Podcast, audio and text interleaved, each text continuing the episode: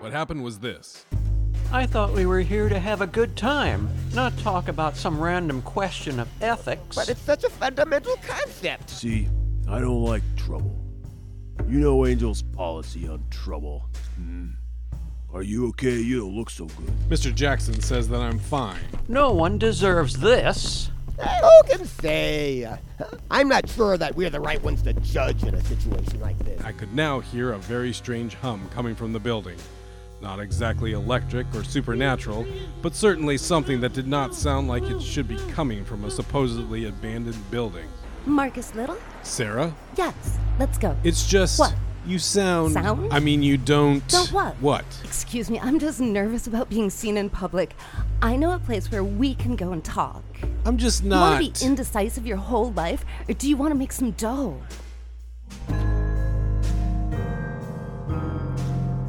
The Adventures of Marcus Little. Tall tales and small rewards. A supernatural radio noir from Mid Valley Mutations and Pecho Grande Films. Starring Jason Ramey, Emma Pace Jonas, and Jessica Ramey. Featured in the cast are Travis Stone, William R. Harris, Jill Honstein, Little Theodore, Tim Maloney, Jeff Parks, Annabella Ramey, Sean Royal, Stella Starr Schaefer, Jesse Sutherland, Kelly Taylor, Dash Thompson, David the Weatherman Wills, and Heather Sykowski. The Adventures of Marcus Little Tall Tales and Small Rewards. A supernatural radio noir. From July 29th to September 2nd, tune in to klfm.org in beautiful Split, Croatia at 12 a.m. CET or 3 p.m. PST to hear The Adventures of Marcus Little in six small installments. All part of the Mid Valley Mutations presentation. Visit MarcusLittleAdventures.com for more information.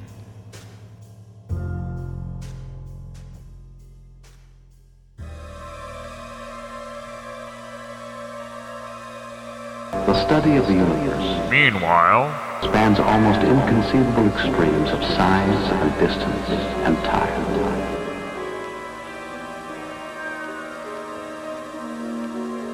About a half century ago, our galaxy was thought to be alone in the universe.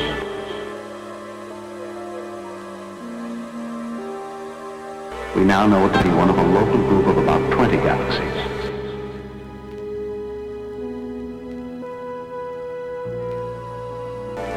Through the vast reaches of space are more than 10 billion galaxies. Grouped in clusters as far as our most sensitive instruments can reach.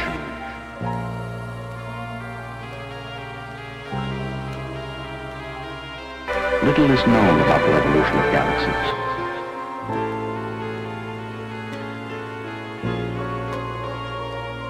Why some are formless or irregular.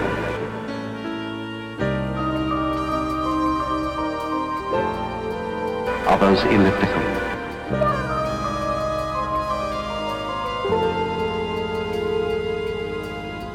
And still others spiral shaped.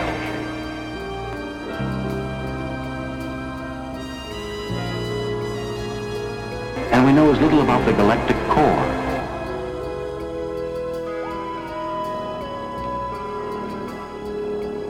and its role in the galaxy's evolution and structure. You're listening to KLFM.org in beautiful Split, Croatia.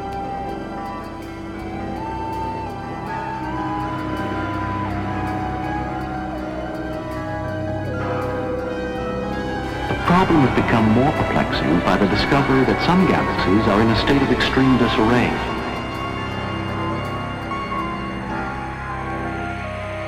Exploding.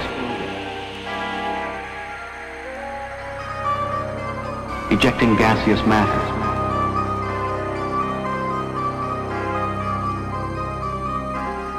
Or interacting with other galaxies.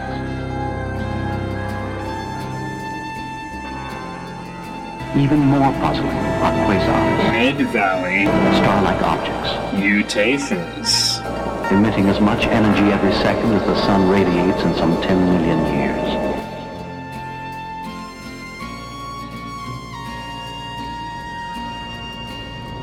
They appear to be among the most remote objects in space.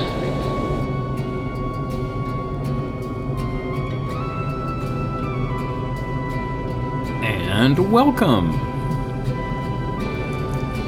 to another exciting edition of Mid Valley Mutations here on KLFM.org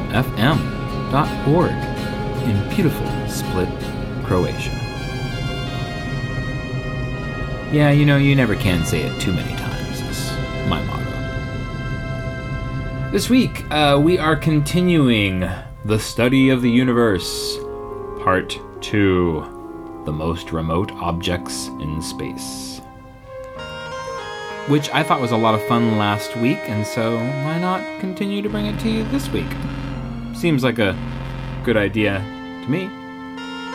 So, uh, this is actually going to be a little bit of a mini mutations mashup. Uh, I got some stuff here planned for you.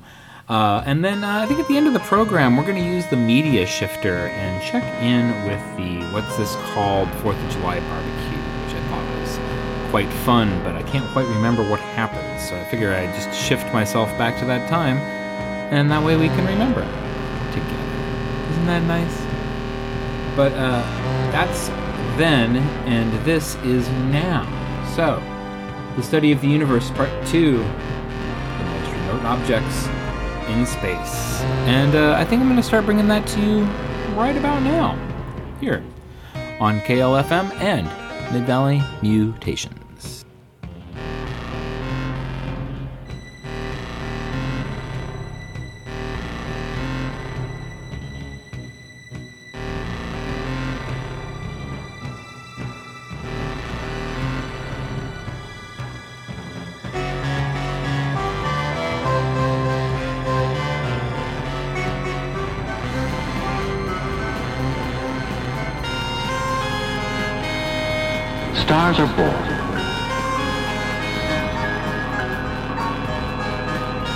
Live out their lifespans. And die.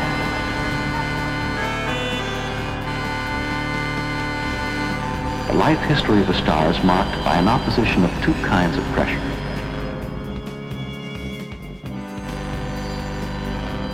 One is the pressure created by the energy in the core of the star.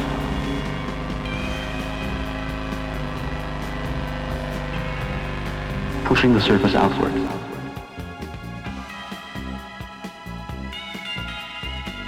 The other is the crushing force of gravity pulling the star's surface inward.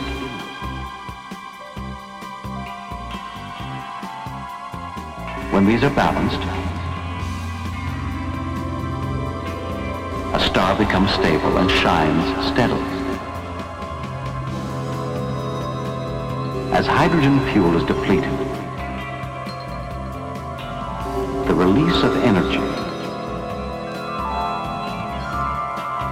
insufficient to withstand the gravitational pressure.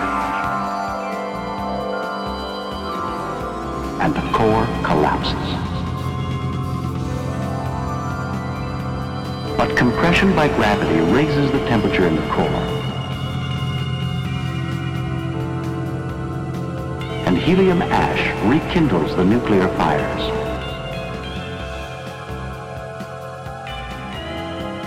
Vast amounts of energy are released. Lift the outer zones against the force of gravity.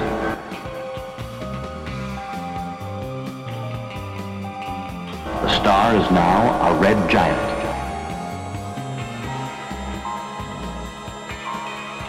In the final stage of its evolution, it is the mass of a star that determines its fate.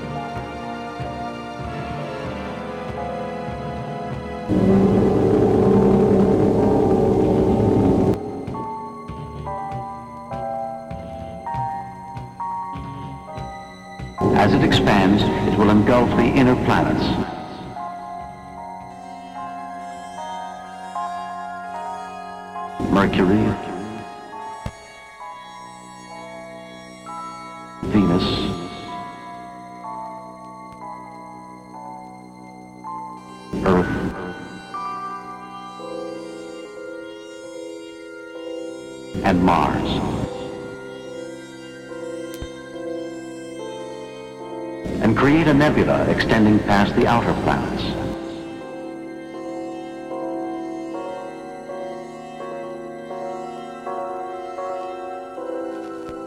After millions of years,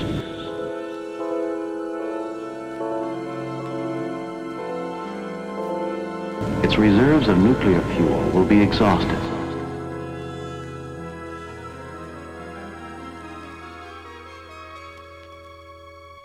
Its outer layers will have dissipated.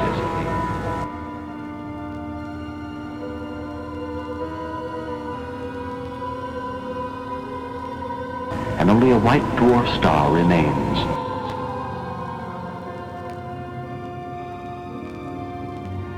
No larger than the Earth.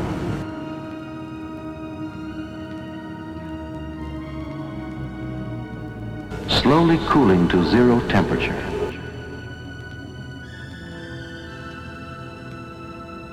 Will end its life as a black stellar corpse.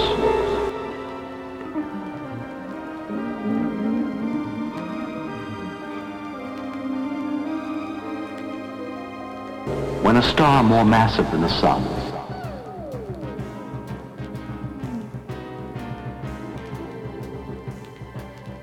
reaches the red giant stage,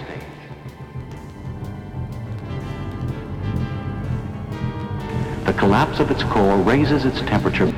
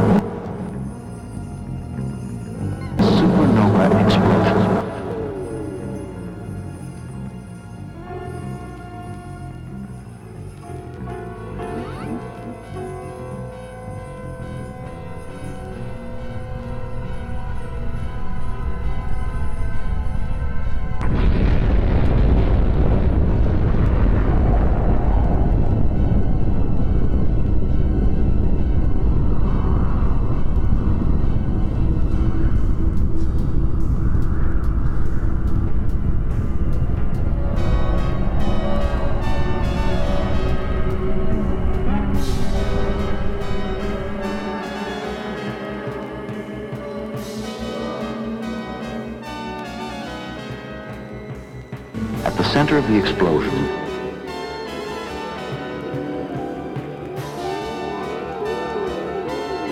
a residue of the star is crushed by gravity to a neutron core.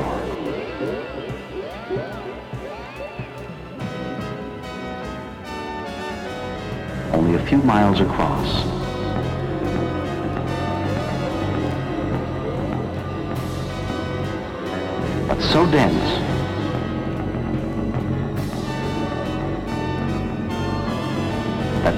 Billion tons of its matter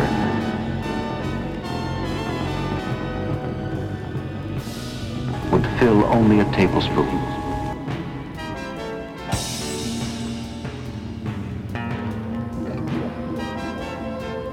It spins rapidly.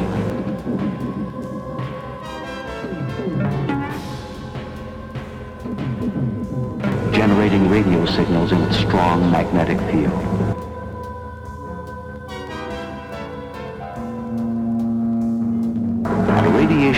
Sweeping past the Earth.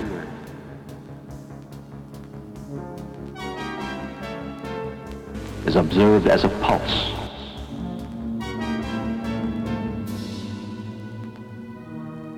The star is known as a pulsar.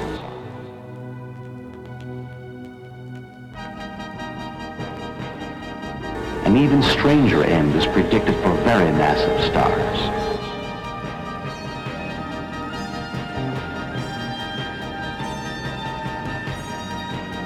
According to the laws of gravity as presently understood,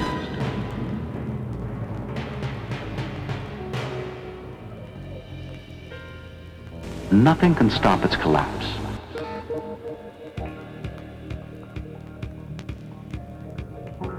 The star disappears from our universe, leaving a black hole in space.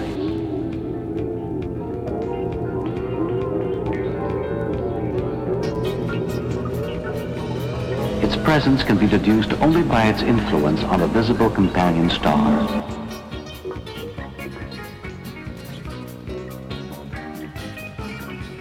distorted out of shape by the black hole's gravitational attraction.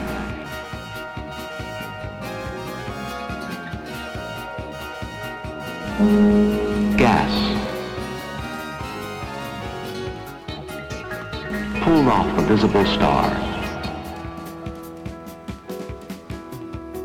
Circulates about the black hole. And in the dizzying plunge, It emits X-rays which can be detected in space.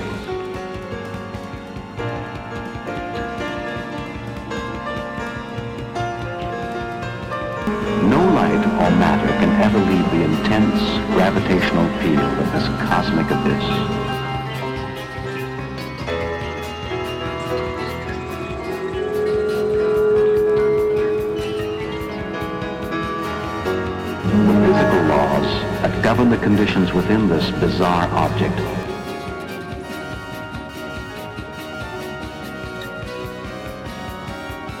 are totally unknown to us.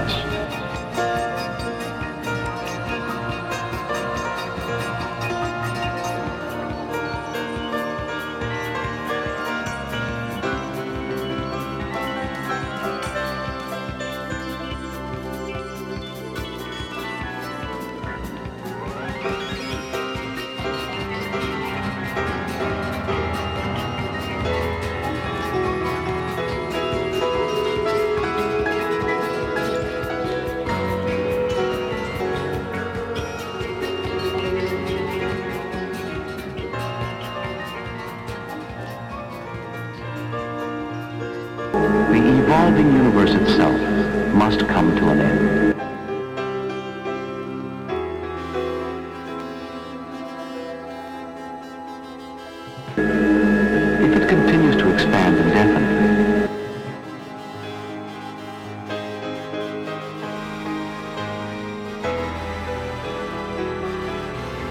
the light of every star will in time be extinct.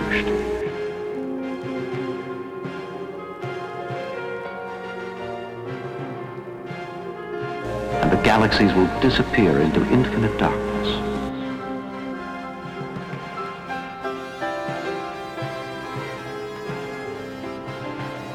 But if gravity halts the expansion,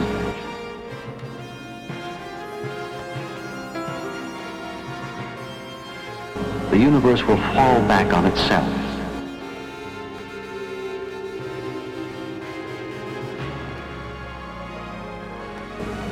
Galaxies will lose their separate identities.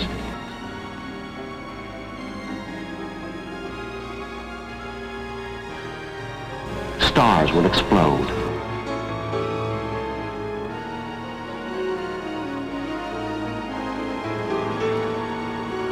And the sky will again be ablaze with light.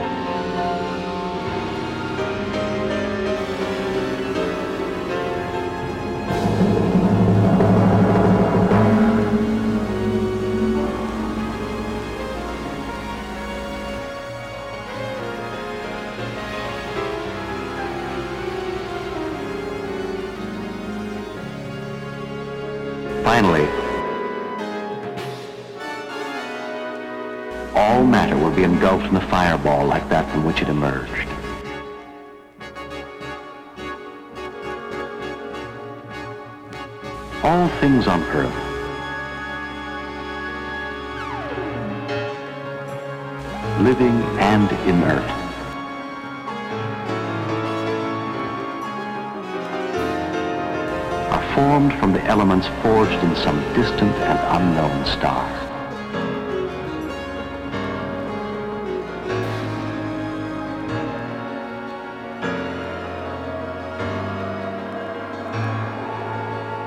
On Earth,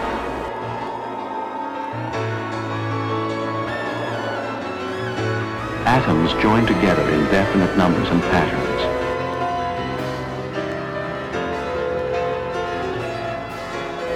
Compose the organic molecules which form living cells.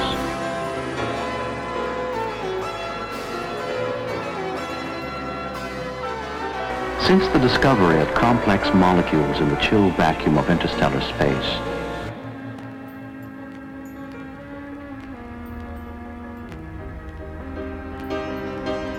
there is reason to believe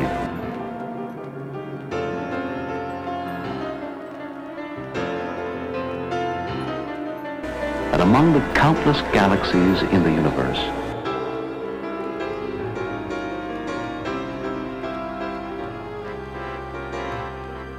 there are stars orbited by planets favorable for the evolution of intelligent life.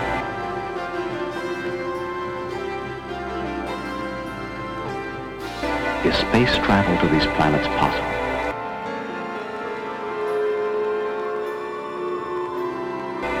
Time and distance may be insurmountable barriers.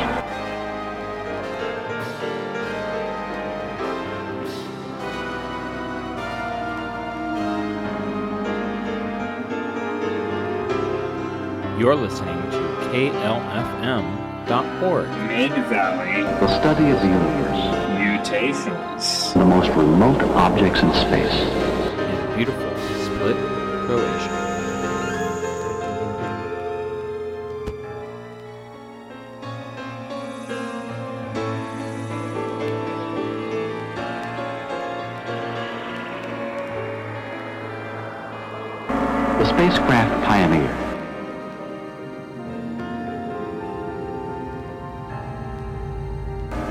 speeding toward the outer planets and beyond.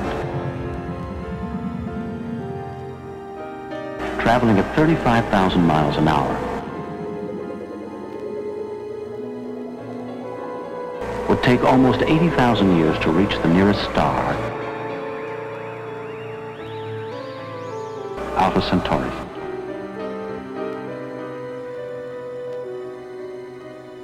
A spacecraft traveling 2,500 times faster than Pioneer. At 10% the speed of light, would require so great an expenditure of energy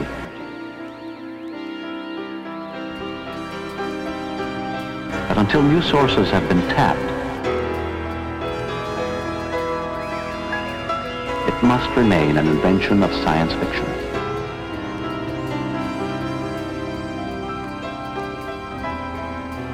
A more practical strategy in the search for extraterrestrial life.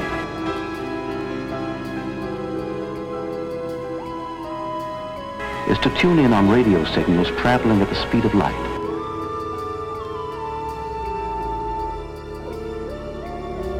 Beamed, perhaps,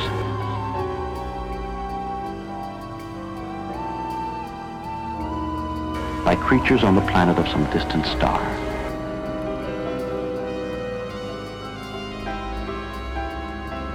Someday,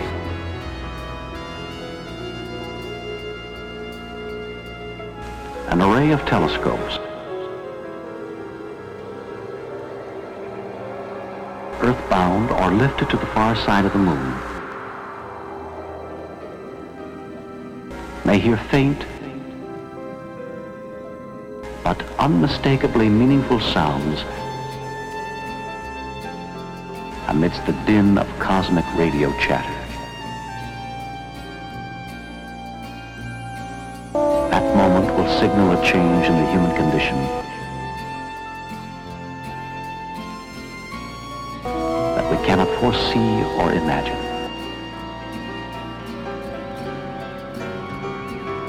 For man,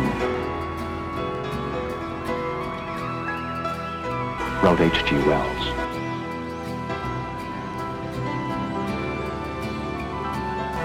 no rest and no ending. He must go on.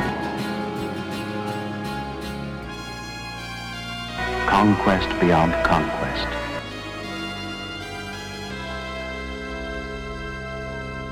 And when he has conquered all the deeps of space,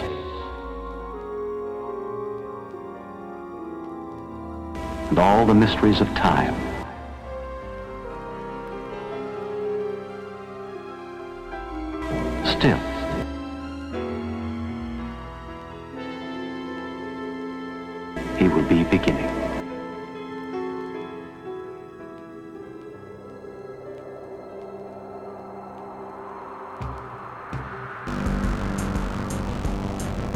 ground beneath our feet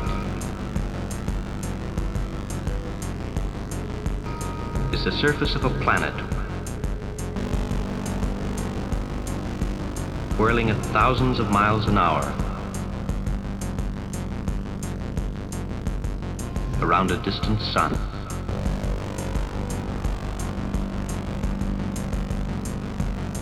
Our life is possible only because of the light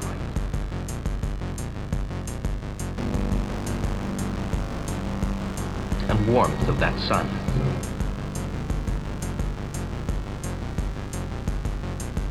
A star.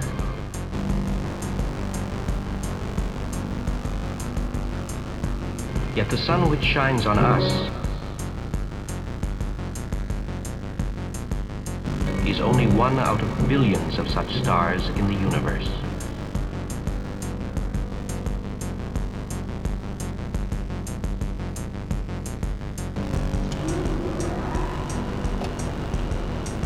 This is one of the world's major observatories.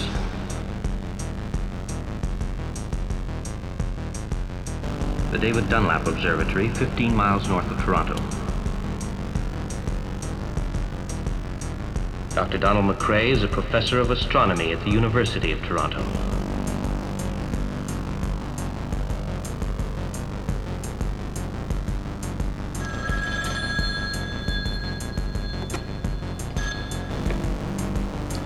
Observatory.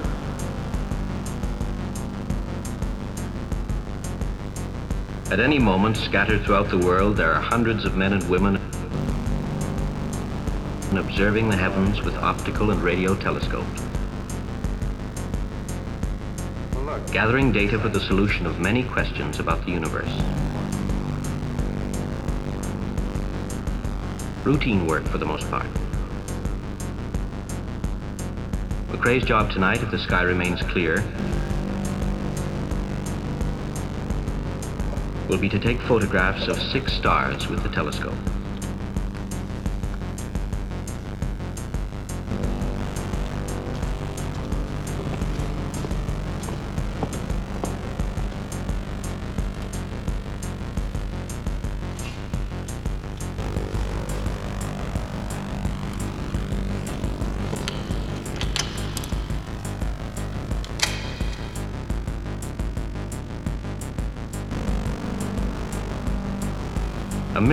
Over six feet in diameter, with its surface shaped to within one millionth of an inch, will catch the light from a star.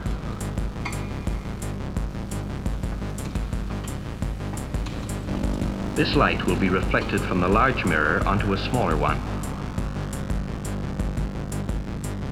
which in turn will focus it back into a camera at the base of the telescope.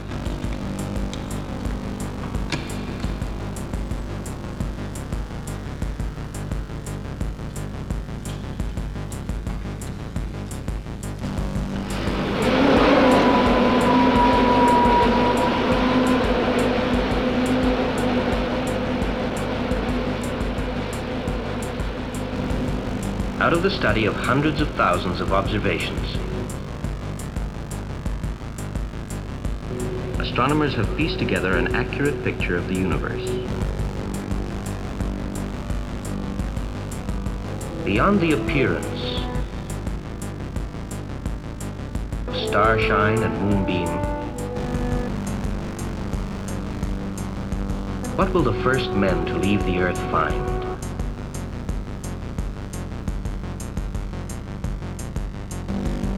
Enough is now known that we can, in imagination,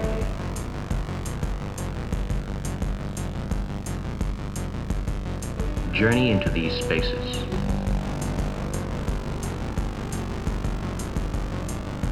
Two hundred and fifty thousand miles away, the moon. This is the moon that men have worshipped as a goddess,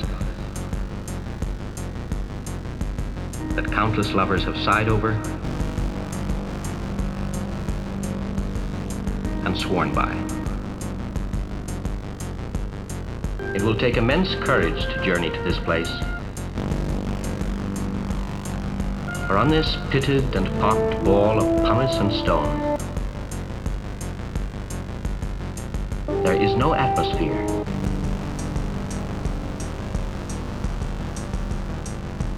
No air to breathe. No sound to hear.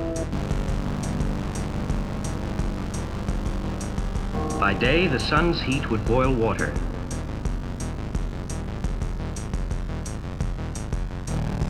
If there were water. At night, 240 degrees below zero. Unshielded, a man couldn't live here for two minutes.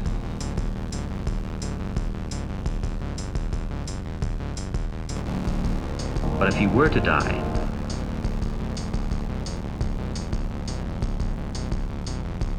his body would lie unchanged through thousands of years. But nothing grows. And nothing decays. If you were to hover in space beyond the moon, speeding up in imagination its movement, you would see a majestic procession in the sky. As the moon circles the earth, so the earth itself circles the sun.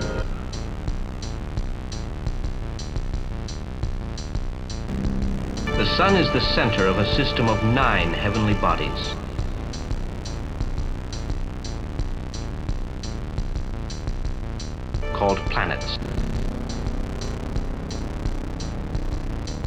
Wheel around it in vast orbits,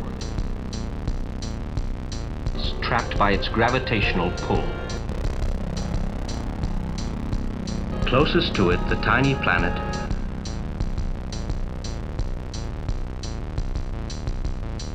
Mercury. On the surface of Mercury, the temperature is hot enough to melt lead. For one face of it is turned perpetually to the sun, only 36 million miles away. If we looked outward from Mercury, we would see the second closest planet, Venus.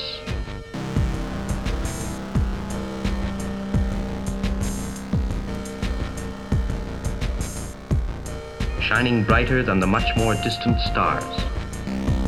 Venus, in orbit 31 million miles further out from the Sun, is a mystery.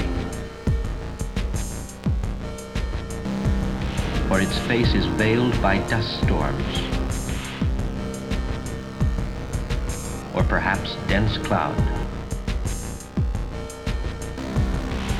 Looking outward from Venus, most brilliant and beautiful object in the sky would be a planet in orbit 25 million miles still further out.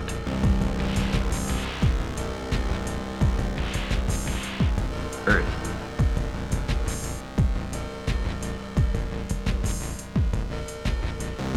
Beyond Earth,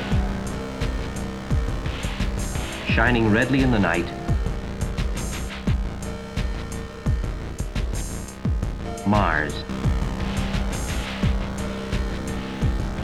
Colder than Earth,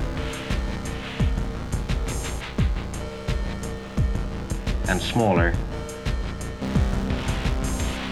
This is the planet men have looked on and wondered whether they are alone in the heavens. It is reasonably certain that the markings on its surface, bluish green in the Martian summer, turning rusty brown in the autumn, indicate vegetation. Here, however, the atmosphere has almost no oxygen. And no creatures like men could live here.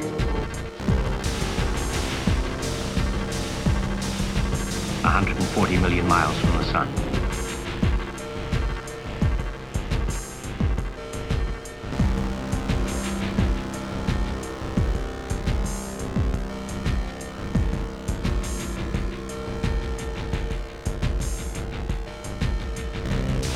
Place past Mars, where there should theoretically be a planet, there are only the asteroids, small bodies ranging from boulders to chunks 300 miles across.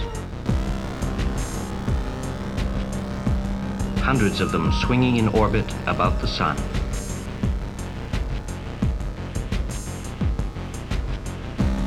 Hundred million miles out from the sun, the giant planet Jupiter. ruling 12 moons. Jupiter is larger than all the other planets put together.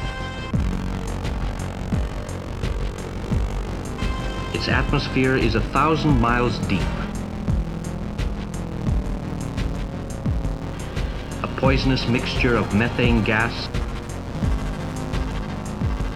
ammonia, and hydrogen, which at the bottom must have the density of water.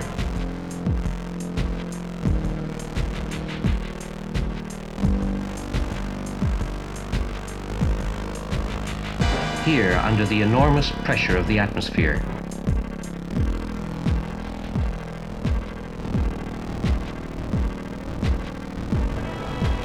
human being would be crushed beyond recognition.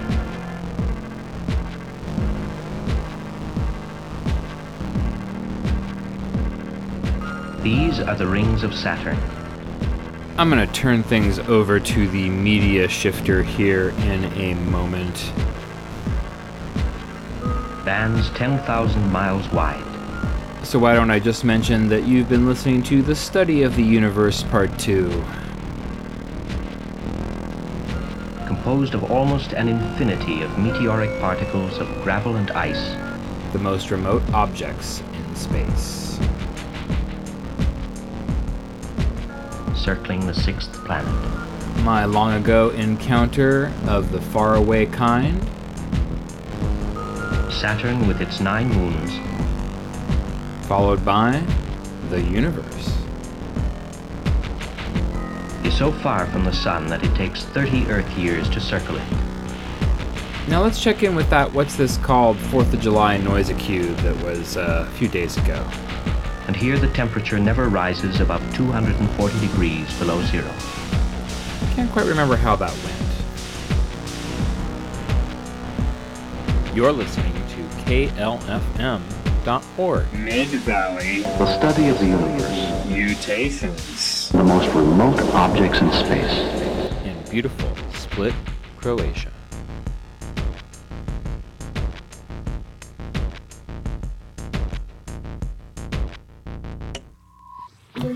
So through September 8th, there, here is. Let's go, let's go.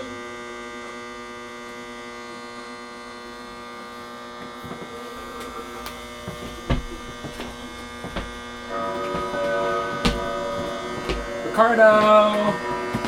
Hello? Will you? This must be the party. People around, radio's going, see some folks. Uh, guess I'll just get set up and. Okay. Uh, well, yeah. Um, cool. Well, uh, what about that? I will set up there, and I will plug in over there. Yeah. Does that work? Cool. And then uh, Ricardo will just come by when. Right on. Yeah, I'll just stay here with my stuff, and as people come by, we'll I'll start chatting. And then when he comes over, we can we can do the thing. No, I'm good. Thanks.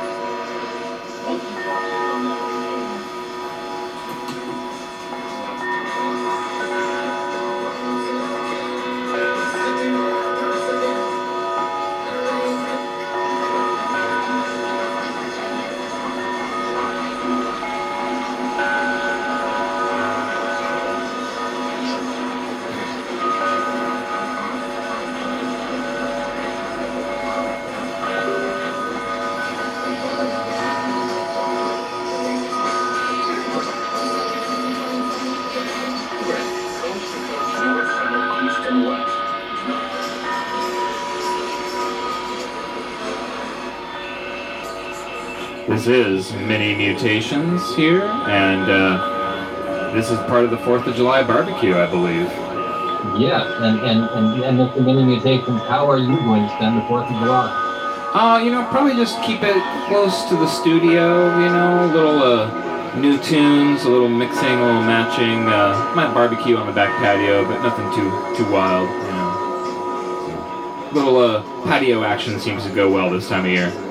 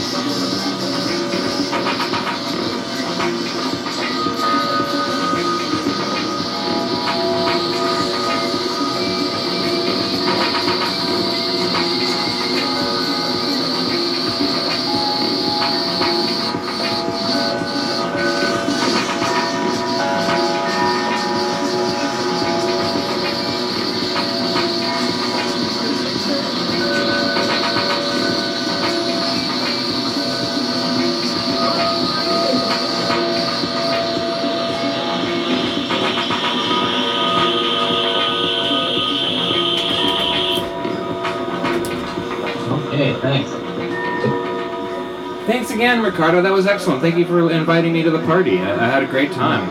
I was just in the corner with my chimes for most of it, but it was fantastic. All right. See you soon. Yeah, see ya.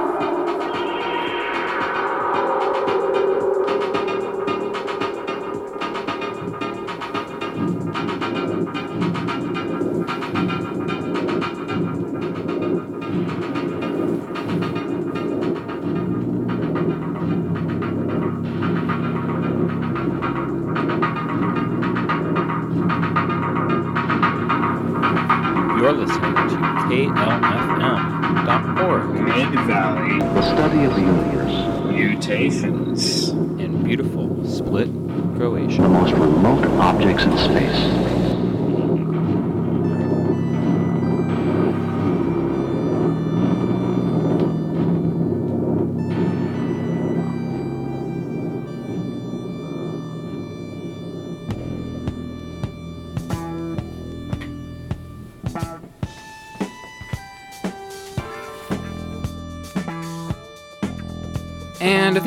To do it for us this week here on the program. Uh, some live mini mutations, uh, a little media shift back into our 4th of July noise cue over on what's this called? Man, that was a lot of fun. Uh, but yeah, I, I kind of missed some of the party because I was just hanging out with my gear performing for most of the night. So uh, yeah, I guess I'll have to check out his show and see how the how the rest of it sounded. And then, uh, yeah, we, I think uh, we already mentioned what those were earlier. Uh, just want to say that this is part of the Close Encounters disco record that Pickwick put out. And uh, yeah, I think we're going to get into some other uh, things uh, afterwards for hour two. Let us know how you're feeling about Dime Store Radio Theater. Do you want that as a separate podcast or are you enjoying it as a separate segment? That's kind of the current question on everybody's mind. Uh, yeah, things are going pretty well. Uh, summer's cruising right along, but uh, that also means that, uh, well, uh, there's more radio to be had. So, uh, what can I say? You guys are wonderful. You guys are beautiful. Without you, there would be no program. Be seeing you.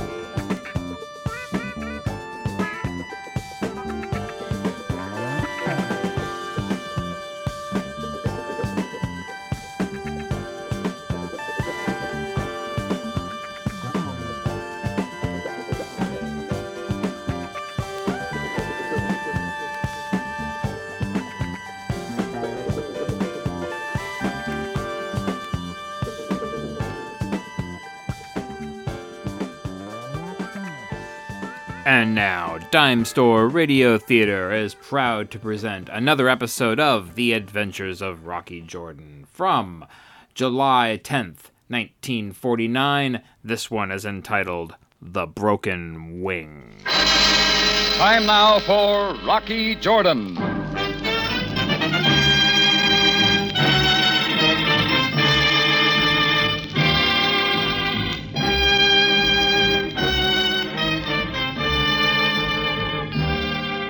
Not far from the Mosque Sultan Hassan in Cairo stands the Cafe Tambourine, run by Rocky Jordan. The Cafe Tambourine, crowded with forgotten men, alive with the babble of many languages. For this is Cairo, where modern adventure and intrigue unfold against a backdrop of antiquity.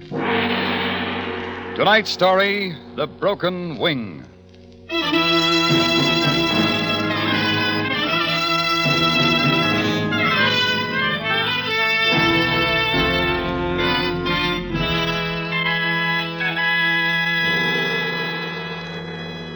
There's a saying I've heard around Cairo that all a man needs for happiness is good food and good companions. Me, I add one thing more that's lots of sleep. So naturally, I don't like it when somebody comes pounding at my tambourine door at 2 o'clock in the morning. But that's what happened. And the pounding got wilder and wilder. So I finally got up, put on my shoes and a robe, and went down the balcony steps into the cafe. Mr. Jordan! I beg you! Open the door! All right, cut out the noise. I'm coming. Please, Mr. Jordan, make haste! I switched on the front light. Through the door glass, I could make out a stooped figure, gray bearded in burnous and fez. I threw the latch, opened the door, and he bowed down, groveling at my feet. I look, Buster, just get up and state your business. Oh, Mr. Jordan, my true Effendi, I come to you on my knees. Ben Abram. Alva, it is I, Ben of the once honored house of Abram. Ben Abram, you don't have to bow down to me. You should know that. Thus, I express my distress, Mr. Jordan. Well, look, if there's something wrong, tell me. My good Effendi, you will recall that when you first came to Cairo, I was able to do you a small service. Oh, you bet I remember. You stood between me and certain of your own people who wanted to give me trouble. Believe me, I've never forgotten it. It was not with the thought of ever asking a service in return. Sure, I knew that. I owe a great debt to you, Ben Abram. Mr. Jordan, I must entrust to you my greatest treasure for you to guard and protect. Treasure? Well, There are many things I cannot explain to you, my Effendi. You must only trust. I trust you just as you trust me. It has been written a promise is a man's most priceless gift. You have my promise. Now, where is this treasure? Allah be praised. Wait here but a moment. Then Abram ducked quietly down the sidewalk to a dark doorway. In another second, he was coming back. But this time, he wasn't alone. Just two steps behind came someone else. I didn't see who it was until he stepped aside to tenderly draw her before me.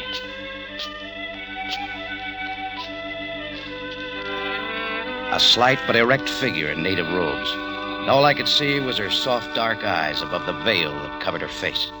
Mr. Jordan, my only daughter, Tarina. Your daughter? Mashallah. She is my treasure. Guard her with your life. Oh, wait a minute, Ben Abram. You can't be leaving her with me. I have no choice.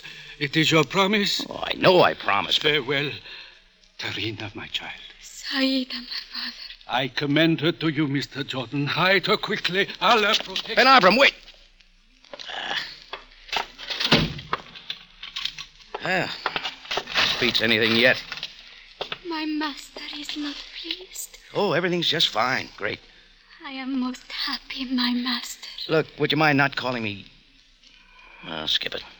As you wish, my master. It's just that uh, there's no place for a girl like you. But you are here. Uh, that's just it. I. My father says that you will protect me. Uh, from what, Tarina? He does not permit me to tell. But in all else, I am at your command. Uh, sure. What now? Where do you want me to sleep? Sleep. Oh, uh, up those back steps. It's all yours. But will you not show me? That's the way you want it. Up this way. I will follow my master.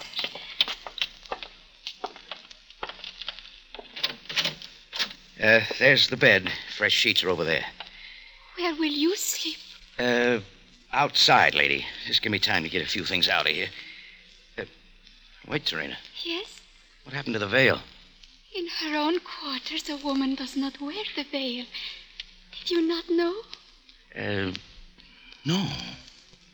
I trust my master will sleep well. Thanks.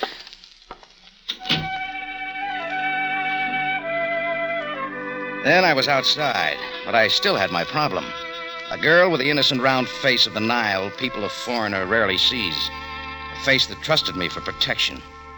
From what, I had no idea. I started for my office downstairs, then changed my mind and bedded down on a stair landing just outside the door. The floor was hard, and the strange puzzle that had been handed me didn't help with the sleep. But I finally dozed off. I slept for maybe two hours, and I was suddenly sitting up wide awake. I slammed the door open in time to see two big robed figures coming in through the shattered window from the adjoining roof. I made a dive for the first one. It was like tackling a stone pillar. He wrestled me more like a bear than a man. I got a lucky chance, and he went over my head and sprung. I was set for the second one, and my fist drove him back. He lunged at me. I ducked and let him go by and turned to meet number one. My master, the chair! I saw the chair coming down, but I was too late. It caught me above the left ear. I was on the floor telling myself to get up, only I didn't. When I finally cleared away some of the cobwebs, the room was empty. From below, I heard the crash of a door being broken open. I threw on some things in quick time, was down through the cafe, through the open door, and out onto the street. Far off down the dark street, I heard running footsteps, and I followed. They were always far enough ahead so I couldn't see. When I reached the Sharia Ragoon, they were still nowhere in sight. I hesitated, and I stopped as a little form moved out of the shadows. Bakshish, Effendi. Bakshish for a poor blind man. Uh, how much does it cost to see a few things? Oh, Effendi, I am a helpless man, very poor. A couple of big Egyptians with a girl. Which way they go? Uh, but the, the dark, it is everywhere. I see nothing. No bakshish. Yeah, yeah. This help? Ah, the piastres. But wait, Effendi, wait. Come on, you don't have to test them. They're good. As you say, Effendi, they are genuine. Uh, what do you see now? Only two piastres. There's some more, but not till you tell me.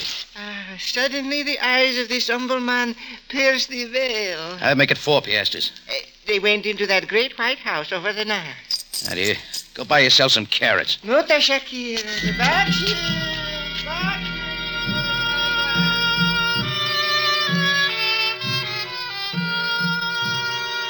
In two minutes more, I had reached the great house on the Nile, all white, symbol of power in Egypt. A front gate led to the wide courtyard, and I kept going past the fountain toward the main door till two guards quickly moved from their posts to bar my way. The intruder will be gone. Uh, I got lots of business here. The house of Sheikh El Had Bey sleeps. Well, let's wake him up. Back. The unbeliever is asking trouble. A lot of trouble you don't want to get mixed up in, brother. To the streets with you. It is a command. Yeah, well, I'm going the other way. Shabbat! Fatah, it is El Had Bey. Who comes to disturb the quiet of my house? An Americani, master. Let him approach me. The guards let go of my arms, and Sheikh El Had Bey waited on the steps before the door. I couldn't help being fascinated with what I saw. Not the colored robes, or the fez that topped a slim face, accented by a well clipped beard. It was something perched on his shoulder a Baza falcon, its beady eyes, hooked beak, and talons gleaming in the moonlight. By what right does an infidel come at this hour? Little case of kidnapping, El Had Bey. What is your name? Name's Rocky Jordan. Now, where's Tarina? She is quite safe. She is of no interest to such as you. Think again. Tarina was sleeping at my cafe. Mashallah. She was brought there by her father, Ben Abram. I promised to protect her. You know what a promise means. It was not yours to give. But you admit Tarina was brought here against her will. By the orders of my honored nephew, Fingal Jarus. I, as his guardian since the death of his father, give my blessing. Your nephew sent those two muscle boys to drag the girl from her bed? It was his right.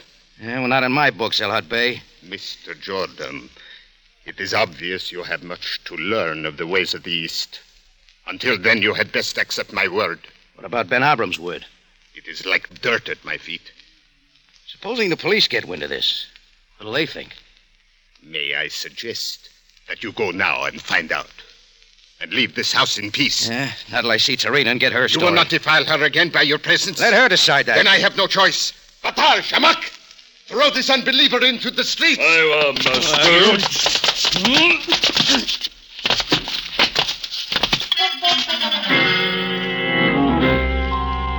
I rolled over three times, got up and started back for the gate, till I saw the knives the guards had pulled out from somewhere.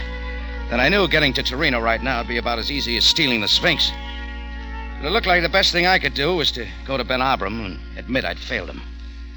That took me all the way across Cairo to the East Hills. When I got to Ben Abram's house, it was empty. There was no sign of him, so I waited in the court. He finally showed up almost an hour later. He came staggering in at the point of exhaustion, great red marks across his face and his robe spotted with blood. I got to him and helped him to a bench. Please, please, my friend. My welfare is nothing. But you've been hurt. Look, I'll get you to a doctor. No, tell me of my daughter. Why do you not guard her? I've got bad news, Ben Abram. Oh, tell me quickly. Tarina's in the house of Elhad Bey. It cannot be. I know, I promised, but well, two men got in from the roof.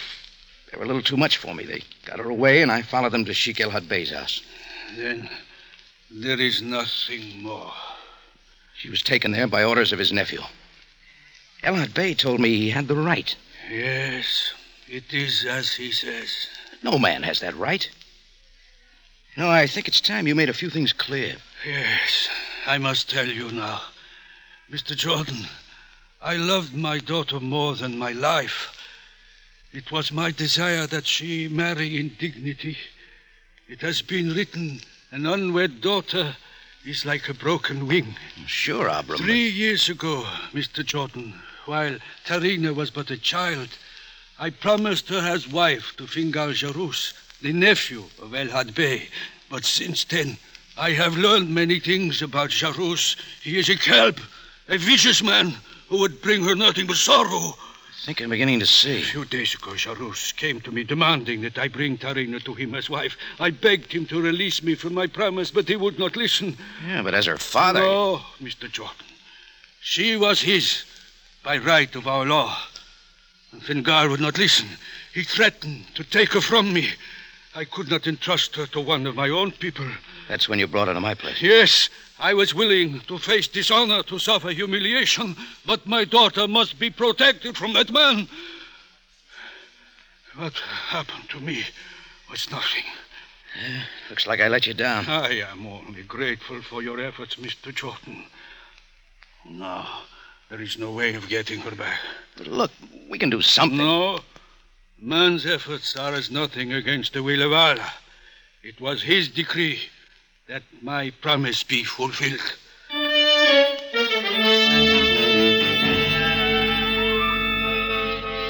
I tried a couple of arguments, but all I met with was despair. I could tell Ben Abram wanted to be left alone, so I finally walked away. Just as I reached the gate, a black limousine pulled up. The back door opened, and after carefully adjusting his fez, out stepped Captain Sam Sabaya, Cairo Police. You will stay with me, Jordan. What's the complaint, Sam? You will learn in good time once I have talked with Ben Abram. He's right there in the courtyard. Come along.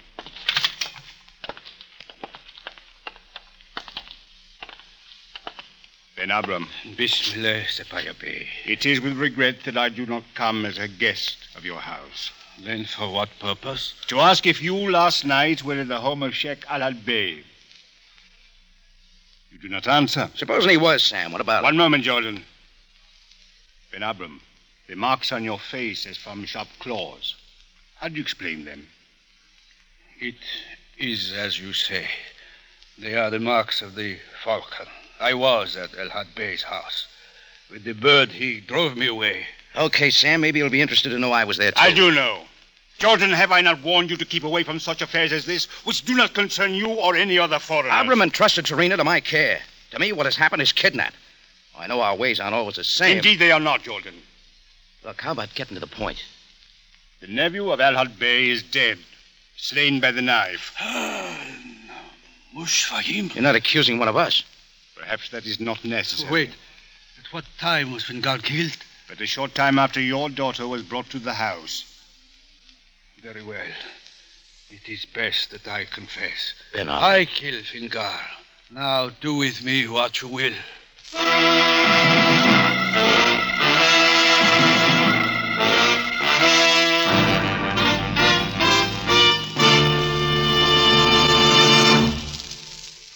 Listening to The Broken Wing, tonight's adventure with Rocky Jordan. Don't miss the brand new comedy show coming up tomorrow night on most of these same stations. And steady now, it's called Breakfast with Burrows. Yes, the fella who wrote The Girl with the Three Blue Eyes, the man who gets up so late he has breakfast in the middle of Monday evening, will be on hand with a bright, new, highly original program. And as though you hadn't guessed, his first name is Abe. So tomorrow, don't, please don't go to bed until you've had breakfast with Abe Burrows on CBS tomorrow night at 6:30.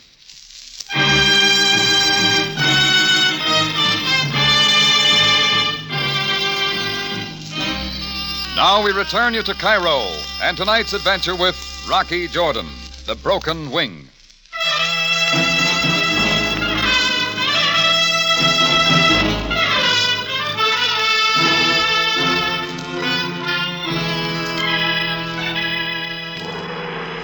Well, ordinarily I don't mix in family feuds, especially in Cairo.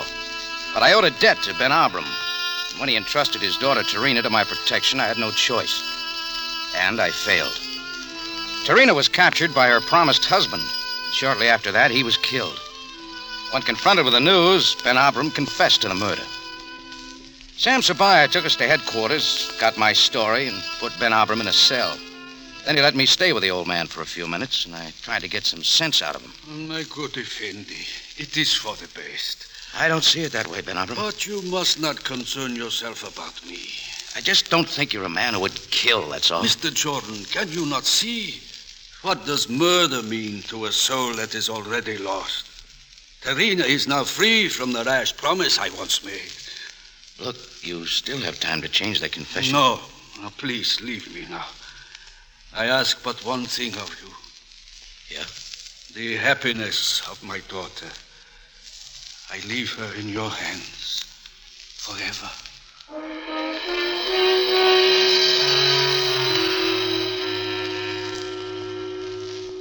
I left him then. Ben Abram had given me a tall order, but I had to do what I could. Anyhow, I wanted to clear up a few things in my own mind, so I went back down to the big white house of Sheikh El Had Bey on the banks of the Nile. There was a steady stream of friends and relatives going in by way of the court. The Bey was there at the door, greeting the mourners, the falcon still perched on his shoulder. Have I not sent you once from this house? I uh, just came back to set things right, El Had Bey. At another time, Jordan. My most gracious El Had Bey. What would you have, woman? It is I whom you summon.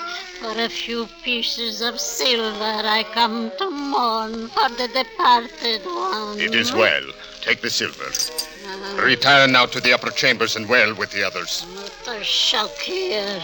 Anamali. Anamali. A moment, woman. Your grief is most restrained. Perhaps a few more pieces of silver. Hmm, The Bey is most generous. Anamali. Squires. Anamali. Hey, now, uh, how about a word with me, huh? Have you not gone? I just want you to know getting mixed up in this wasn't my idea. You have come to tell me that. Sheikh El Had Bey, the last thing I want to do is meddle in the affairs of your people. I hope you believe that. I regret very much the death of your nephew. I will make peace with you, Bismillah. Thanks. Do you mind telling me where Tarina is? She has no place in my house now. The girl is gone. Where? I do not know. I see. Oh, uh, one thing more. I'd like to see Fingal's body. It has not been prepared for burial. As a special favor? Then I'll go. Very well. I cannot refuse. This way, please. The adjoining room. My nephew is here. The only son of my elder brother. Yeah. I pray you spend little time. A uh, bandage on his chest. The knife was there. Do you think Ben Abram did it? By his own confession. For this outrage against my house, he also will die.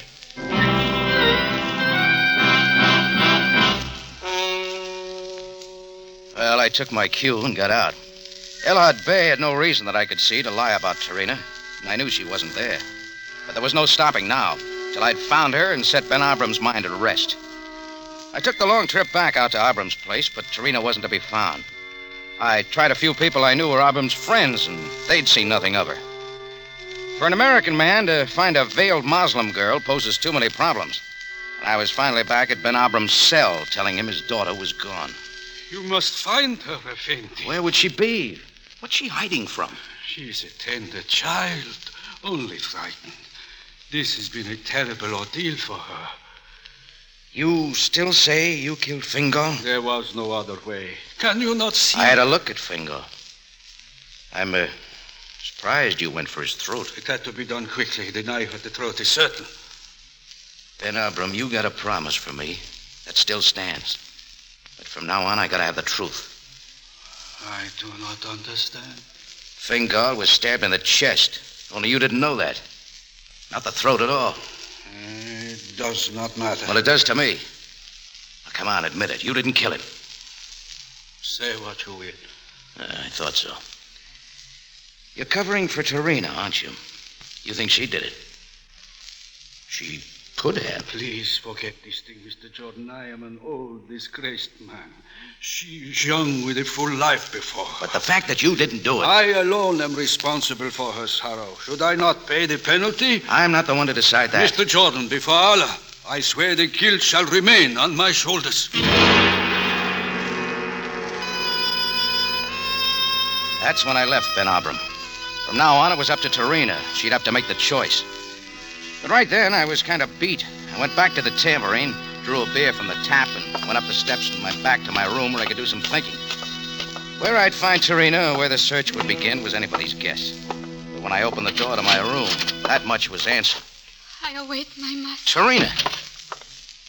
Where have you been? It was the command of my father that I remain here. I return as soon as possible. But how? Nobody saw you. A veiled girl could not enter by the door of this place. I came as the others last night, by the roof. You sure know how to get around. My master, I would learn of my father. Where is he?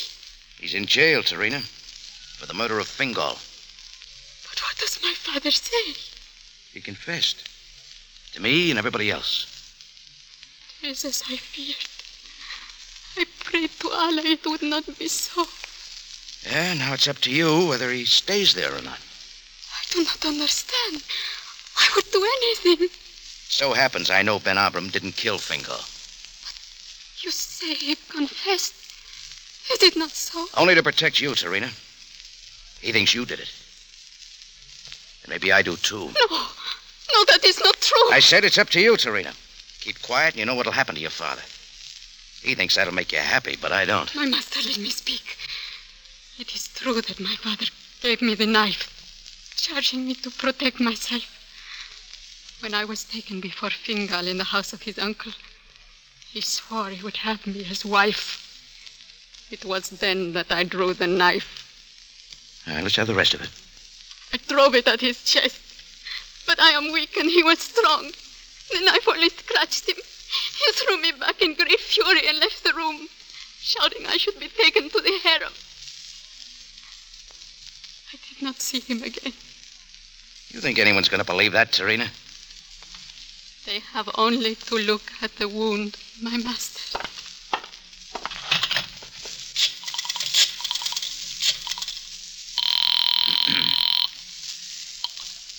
Captain Sabaya speaking. Uh, Rocky, Sam. Yes, Jordan. Uh, has there been an autopsy on Fingal Jarus?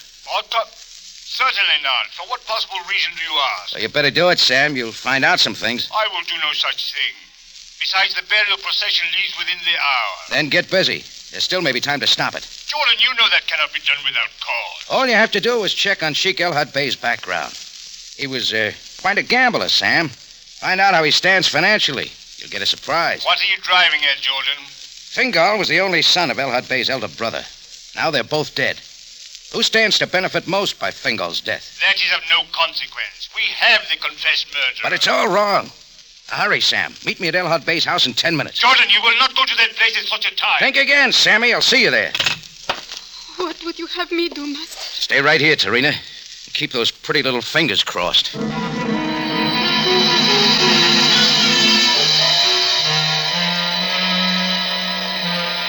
I was off again for the big white house of Sheik El Had Bey. This time I knew the reason why. In nine minutes flat, I was there, and I didn't make it any too soon. The funeral procession was already moving out across the court. They had a drum beating, and along with the wailers, all in all, it promised to be a first class affair.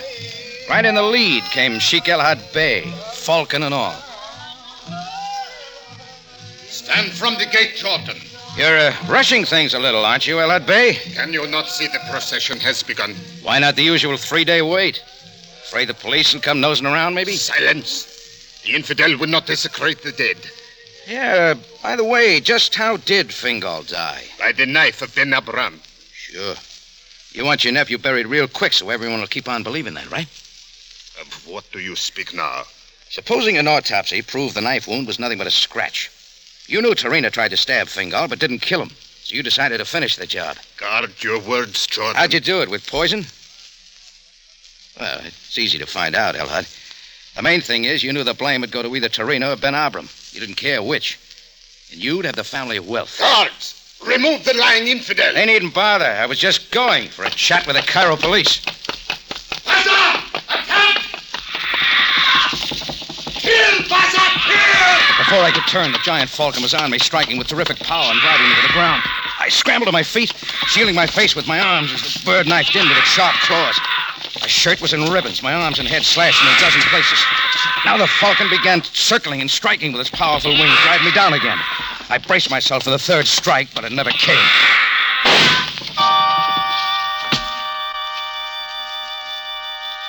There was just one shot, and the winged killer lay dead at my feet.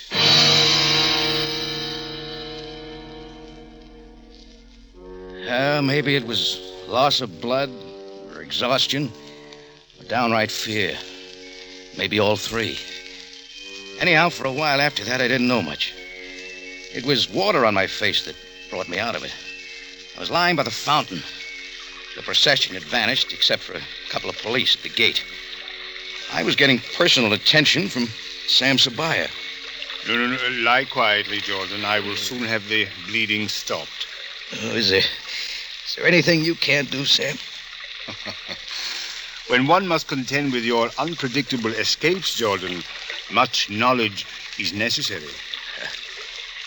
What about Sheik Elhad? As you said, Jordan, Fingal's knife wound was superficial. The Sheikh is being held pending an autopsy. Oh, the, then my hunch was right. The fact that the Sheikh made this bizarre attempt on your life is proof enough at the moment. What about Ben Abram? I've ordered his immediate release.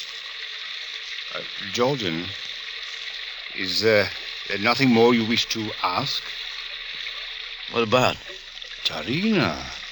As Ben Abram reminds me, a promise is a man's most priceless gift. What are you getting at? He says he has promised his daughter to you, Jordan. Oh, no. Not on your life. Look, look, you've got to talk to him. Calm yourself, Jordan. I have convinced him that you will release him from his promise. You will not have to marry the girl. Sam, why don't you mind your own business?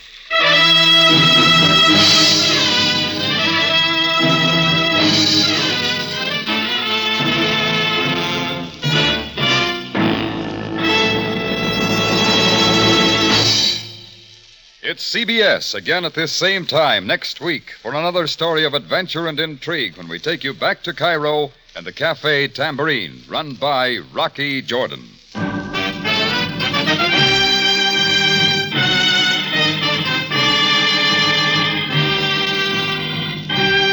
Valley Mutations. Rocky Jordan, written by Gomer Cool and Larry Roman, stars Jack Moyles in the title role and was produced by Cliff Howell and directed tonight by Gordon T. Hughes, with original music by Richard Aurandt. Larry Thor speaking. This is CBS, the Columbia Broadcasting System.